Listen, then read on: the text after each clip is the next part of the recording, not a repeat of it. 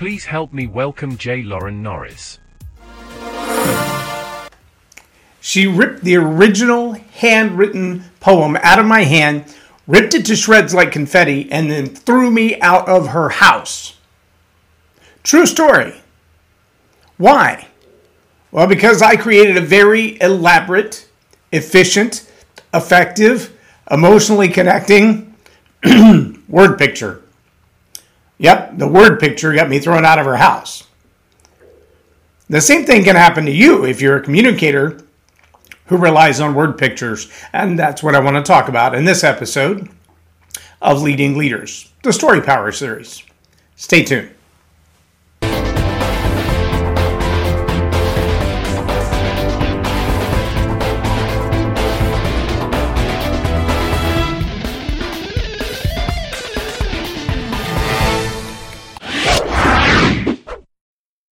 I'm Jay Loren Norris with Leading Leaders Podcast, and I had written a poem that told a story of a relationship that I have. And in that series of relationship, I mean, I can tell you the real story, and I have a redheaded stepchild. Literally, well, I think today she's blonde, but it changes. But she was born a redhead. She was a redhead when I met her. She's naturally a redhead through and through. And when we met, we had a very unique experience because a buddy and I, a girl named Betty, we were on a church visitation team and we would go visit people who had come to visit our church. And we went out to visit a new visitor. When we walked in the front door, Betty and the homeowner, the visitor, the lady, sat down on the couch together. And I sat down in this old chair it was like a bear trap because once I sat down in it, I collapsed all the way through. My elbows were up above my head. I couldn't even hardly get out of the chair. And while I was sitting in that chair, I hear this scream like a wildcat from the other room. And then out of nowhere comes this little four year old dripping wet straight out of the bathtub redhead who leaps across the room and into my lap. And I'm like, ah, ah, what do I do? I couldn't get away.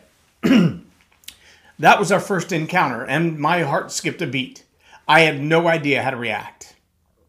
Well, mom and I became an item. And while mom was at work one day, since I was self employed, this little girl and I, my little redheaded stepchild, we decided it was time for her to learn to ride a bicycle. And we spent the entire day with crashes and falls and scrapes and bumps and bruises and when mom came home, I was sure this was going to be the end of our relationship. Her little girl looked like a little boy, all scratched up and scarred up, but she had learned to ride a bicycle and was having a good time. Well, I thought she was. And when mom got home, my, my heart skipped a beat. The same when she learned how to swim. And I still have scars on my shoulder and my neck because it was like trying to put a cat in the bathtub, trying to get her to let loose in the wading pool. And when we got the call that she had dropped from a heart attack at 17 and they were flying her to the hospital to do heart work on our 17 year old, my heart skipped a beat again. And then when she had her first child, when she got married, and life has continued to give us those heart stopping moments because that's what happens when you have kids. And so the entire poem was called My Heart Skipped a Beat. And the entire poem was just about the relationship between me and my redheaded stepchild. But when I read the poem in our small group, the host, the homeowner, snatched the poem out of my hand, ripped the original to shreds, and threw me out of her house. It was a couple of months later before I got a call from her when she said, I just want you to understand why I threw you out. I said, Well, that, that would be nice to know because I didn't feel like I did anything wrong or offensive. She said, You painted too good a picture in your poem. I said, I, I don't understand. And she grabbed her hair and she said, I am a redheaded stepchild. But I was the five year old redheaded stepchild in the bathtub being abused and that recollection of the redheaded stepchild dripping wet from the bathtub didn't take me to the place of a new relationship and a new encounter that was joyful. It terrified me for her. I'm like, no, no, no. We don't have any kind of relationship like that. Not even remotely close, ever. And she said, Well, I get that now, but I couldn't stop the way my heart felt. I want you to let that sink in for a minute. That event was, wow, over 10 years ago. But it was a massive, massive learning lesson for me as a communicator, as a communications coach. It's incredibly easy to see the world only through the eyeballs in your own head. It's very easy as a communicator to tell stories that resonate with you, that feel good to you, that take you back to a happy place. Just remember that it's not always a happy place for everybody. And if you're not careful, you paint a picture so vivid, so terrifyingly true for someone else. They can see it in their mind, but they don't feel about that moment the way you feel about that moment. I was listening to Bill Burr as a comedian the other day, and he said, I pulled out a 38 because I was working on a man's yard and he had a 38. It was a five shot, and he said, Hey, let's go fire some rounds. And I fired five rounds without any hearing protection on. And then he stopped and he looked at the audience. He's like, Where am I? Most people laugh right there. That's the punchline that, that you fired five shots from a gun for no reason. He said, The guy just said to me, Let's go down the street. There's a burned out car. Let's go put some holes in it. And again, the audience didn't move. And he's like, Where am I? Why is it you people don't think it's odd or weird or abnormal that I'm mowing the yard and the guy comes out with a loaded gun and says, Hey, let's go pop off a few rounds? It's all about the audience, right? It's all about the experiences that they have already had, the things that they've already lived through. Jafar said it in Aladdin. He said, Well, I know I can't kill a genie, but you'll be amazed what you can live through. What you can live through often becomes trauma. What you live through can often be suppressed emotionally, subconsciously. It's pressed way down in the depths of your soul, your mind, will, and emotions, they still hold on to that trauma, but you haven't processed it. You haven't thought through it. You haven't, haven't let it go. You haven't forgiven it. You haven't gotten over it. You think you've forgotten it, but you really haven't. It's just not in your everyday recall. Let me give you a, a great illustration of that everyday recall compared to the trauma of the past that maybe you haven't dealt with. There's a thing in the world of fire sciences. Yes, that's what I went to school for after electronics engineering. It's called a Duff fire. And a Duff fire is when what's on the surface either is put out or it burns itself out. But the heat of the fire has traveled through the layers of foliage or trees or wet grass and it's gone underground. And sometimes these Duff fires, there was one in Colorado that broke through, I don't know, 10 or 15 years ago, that had been underground, burning in the valleys and the mountains of the Rocky Mountains, they say for close to 90 years.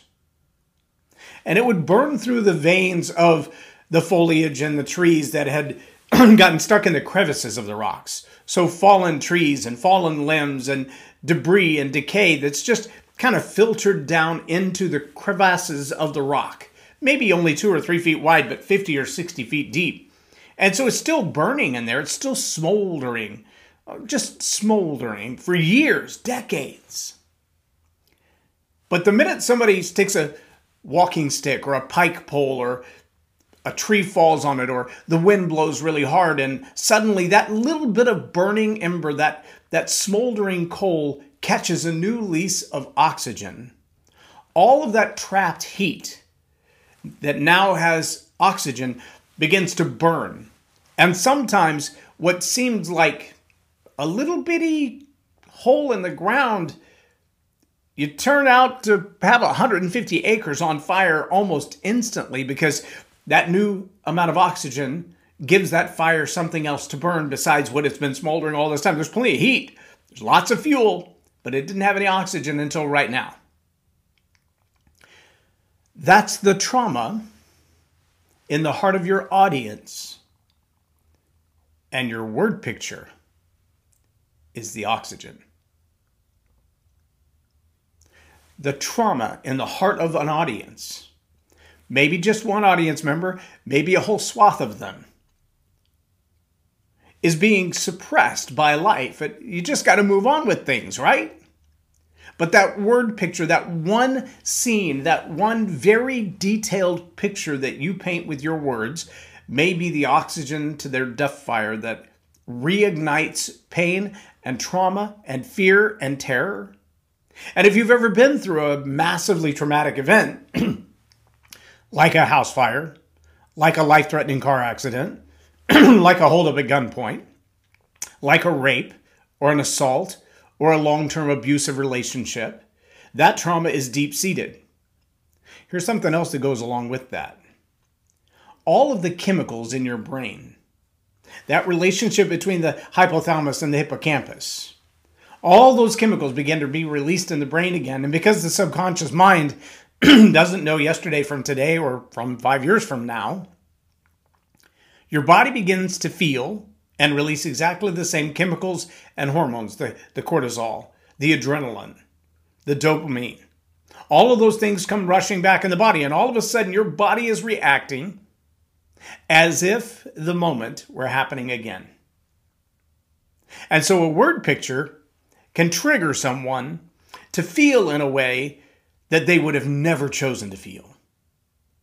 They don't want to be re experiencing that trauma. Now, let me also add one other thing to that. That hippocampus, hippocampus and hypothalamus relationship between the memory and the chemicals in the brain, they're not just negative. They can be positive as well. I had a coaching client one time say the beginning of their speech started I'm standing in the shower with the warm water running down my back, and I can't tell the difference between the bruises on my body and the bruises on my heart. And I thought that is a phenomenal word picture Unfortunately, if you share that in mixed company, any man who's ever struggled with an addiction to sexuality or an addiction to pornography is having a chemical rush of dopamine and other things in his body right now as he's picturing you in the shower. And if you don't want to be the subject of his thoughts for the next two weeks, two months, two years, don't give him that image. Don't give him that word picture to play with because he will you're going to trigger something with those word pictures if you're not careful.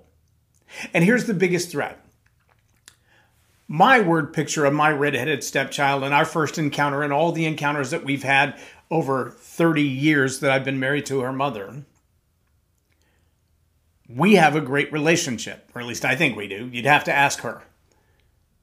But all of the word pictures that I've painted not everybody shares that exact same moment with exactly the same emotion. Maybe they've been in a very similar situation, a very similar relationship. the scene even looked exactly the same, but didn't come out the same to them. The end result was not the same. The chemicals in their body didn't turn out the same.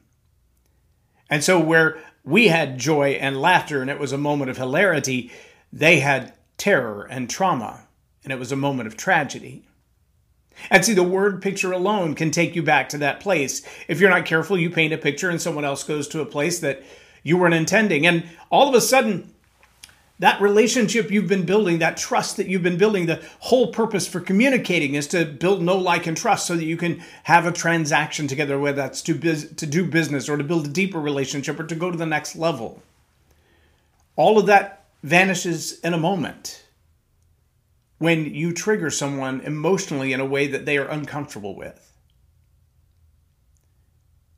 Trust me, I, have done it more than once. I've done it on occasion when I was intentionally trying not to do it. And sometimes you can trigger someone not because simply what you said, well, you've got to be very cautious and responsible as a communicator to do that, but you can trigger them because of the way they process information. See, sometimes people look at life on the surface and it takes them a minute to kind of process what you've said. And maybe a, a, an hour later, a day later, a month later, it dawns on them and they're like, oh, yeah, that's what you meant by that. Others, they process information not internally but externally. They take what you're hearing and they ask themselves, and in light of the books that I've read, the places I've been, the courses I've taken, the relationships that I have with others. Is this true or is this not true? And it's a comparative evaluation of the data that you're sharing, of the moments that you've experienced, the things that you felt, what you thought, what you learned through that. And they're looking at all the other data and they're saying, is it true? Is it not true? Am I keeping it or am I not keeping it? Am I processing it? Does it seem valid in light of all the other history? Others, on the other hand, they only see the world through the, the lens of their own experiences. When I had this moment in my life, I felt like this, therefore, this is reality, and that's all there is to it. Even if they find later that it's true that their perception of that moment was misunderstood, was mistaken, was taken completely out of context based on other relationships or maturity in the moment. Oh, we all make mistakes in the way that we evaluate a moment. We all make mistakes in the way that we anticipate someone else's way of relating to us. And if we don't begin to put those things back in context, what happens is we go through life with a skewed view of why people treat us the way we do. Some people are offended by racism that didn't happen. Some people can only see the world through the lens of racism because that's the way they were raised. And everybody with a skin color other than theirs is evil or wicked or unintelligent or uneducatable or irredeemable. There are people in this world who think that way. I've met them. When their skin tones are identical, you can't tell them apart. Brown skins, black skins, darker skins and lighter skins, white skins. And face to face, they look the same. But because of their political beliefs, their religious beliefs, the tribe they were born into, the zip code they grew up in, the area code of their phone number, they're mortal enemies. Not because they know each other, not because they know anything about each other, but because their people can't get along. See, all of these are potential below the surface duff fires waiting to be triggered by a word picture that gives oxygen to human emotion. For better or worse, a word picture that releases that can be a problem. I'll give you one more example of a word picture and how easy it is for it to go awry. I was teaching a class, the Story Power Master class, several years ago. There were about 16 people in the room. That's about as full as that class ever gets because it takes so much time to have individual attention in the class. It's usually better when it's like 8 to 10 people. This particular class, we had 16. And I said, I, I want to do a little exercise with you around this concept of word picture versus the co opted enthymeme. And in the word picture, I said, I want you to picture the man in the flannel shirt standing silently on the hill. And then I went one by one through the class and I said, Who do you see? And as we went down the row, people would say, well, I see Robert Redford. I see Paul Bunyan. I see uh, Brawny Paper Towel Guy. And as we just went down the list, everybody kind of gave their own opinion of what they saw. When we got to the first guy in the room, he said, uh, I see Larry the Cable Guy, you know, with his sleeves missing. I said, That's interesting. Another guy said, I see uh, Al Borland, you know, from Tim the Toolman Taylor. I said, another interesting one because, you know, we've had all these very masculine, very sex symbol kind of guys up to this point. I get to the last person in the room, a middle aged woman, and she's staring out the window with tears streaming down her face. And I said, Who do you see? She said, I see my grandpa. He always wore flannel. Out of the day we buried my grandmother, he was standing on the hill by himself. And I walked up and I said, What are you thinking, Grandpa? And he looked at me with tears in his eyes and he said, She promised I could go first. Now, I got to tell you right there, that's a woman honoring a man she adores, someone she loved. And if I had in my own mind written a story that set that line up to be the beginning of a story or a punchline to a Larry the Cable Guy or a Tim the Toolman Taylor kind of an impression, I might have said, and the man in the flannel shirt stood silently on the hill, And then he ripped one. And while a lot of people who pictured Tim the Toolman Taylor or Al Borland, they might have might have found that to be absolutely hysterical. And the ones who thought of a man as a sex, a sex symbol, a, a Robert Redford, a Paul Bunyan, a Marlboro man, they might have been offended by that. But the one who thought with honor of her grandfather, she's not just not taken in by the story, she's not just not going to feel the punchline. She's wounded. She's emotionally hurt. That word picture has just given oxygen to a duff fire of emotional pain that you're not going to put out for a while. But see, the ability to master the art of the co opted enthymeme is the ability to skip the word picture, to not stir people's emotions and trigger them in ways that you're not prepared for because you're not even aware it's going to happen but instead to paint a picture that has an emotional resonance to it that causes them to paint the picture themselves. Let me say it like this in the last couple of minutes that I have. It's real easy to say word picture. I came home late at night, parked my car in the driveway. I walked through that old wooden gate, you know, the one that drags on the ground, and you have to lift it up so it doesn't pull all the grass out and doesn't squeak to high heaven and wake up all the neighbors. I closed the gate behind me as quietly as I could, and I stepped over the garbage because it's outside the kitchen door because, you know, tomorrow's garbage day. I make my way into the kitchen, close the door, and just as I step inside, the kitchen light comes on, and there next to the kitchen island where the, the green refrigerator and the old white plastic toaster from the bank sits, my mother stands in her pink bathrobe, you know, with the one with the elbows worn out. And we begin to have this conversation. And I realize in that moment that life will never be the same after this conversation is done. Now, I've just painted a word picture that a lot of people would look at and go, yeah, no, we we didn't park in the back and come through the wooden privacy fence. Our gate didn't drag on the ground and make all kinds of god awful noise to wake up the neighbors. And garbage outside the door, who does that? And see, each one of those places where someone might go, that's not the picture I see. I've never been there. They they begin to step out of the story and look at it from a different perspective, and they feel like that's not about me. You're talking about yourself, but you're not talking about me. It's not my story. I'm not in that story. And in that moment, you lose them. And trying to get them back to feel what you felt in that moment is near impossible. Now, the co opted enthymeme might sound something like this I came home late at night. I was just exhausted. I made my way in the house as quietly as I could. I just wanted to go to bed. I was so wiped out. I was so tired from a long day. And as I made my way into the kitchen and the light came on, there stood my mom. And the look in her eye and the tone in her voice told me this conversation it's going to change everything. In fact, after this conversation, things will never be the same again. Now, see, the chances are, if you're paying close attention and you're engaged in the story, that Right now, you don't see my mom in my kitchen, you see your mom in your kitchen. You don't remember the time that I had that conversation with my mom, but you recall the time you had that conversation with your mom. In fact, you might be thinking right now, I need to pick up the phone and call my mom. Because that conversation truly did change everything.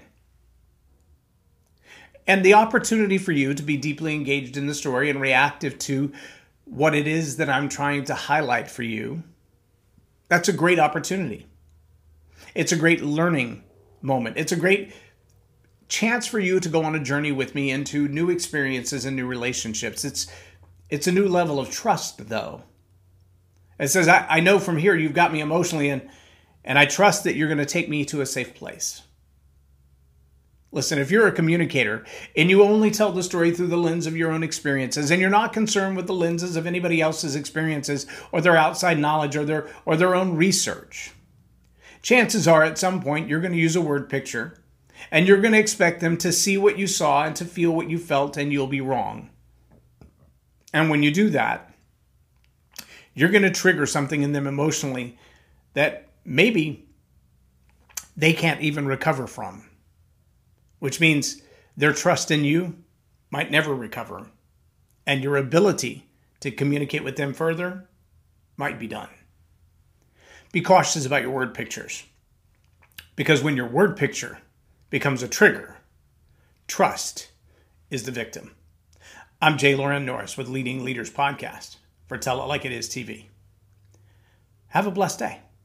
Loren is a master teacher on storytelling, and I learned so much. Um, I'm really going to have to sit down and go back through everything, and I think I might have to have some more coffees with Loren, but uh, it was totally worth my time, and I really highly recommend it if you're looking to grow your ministry, grow your business, uh, grow your career.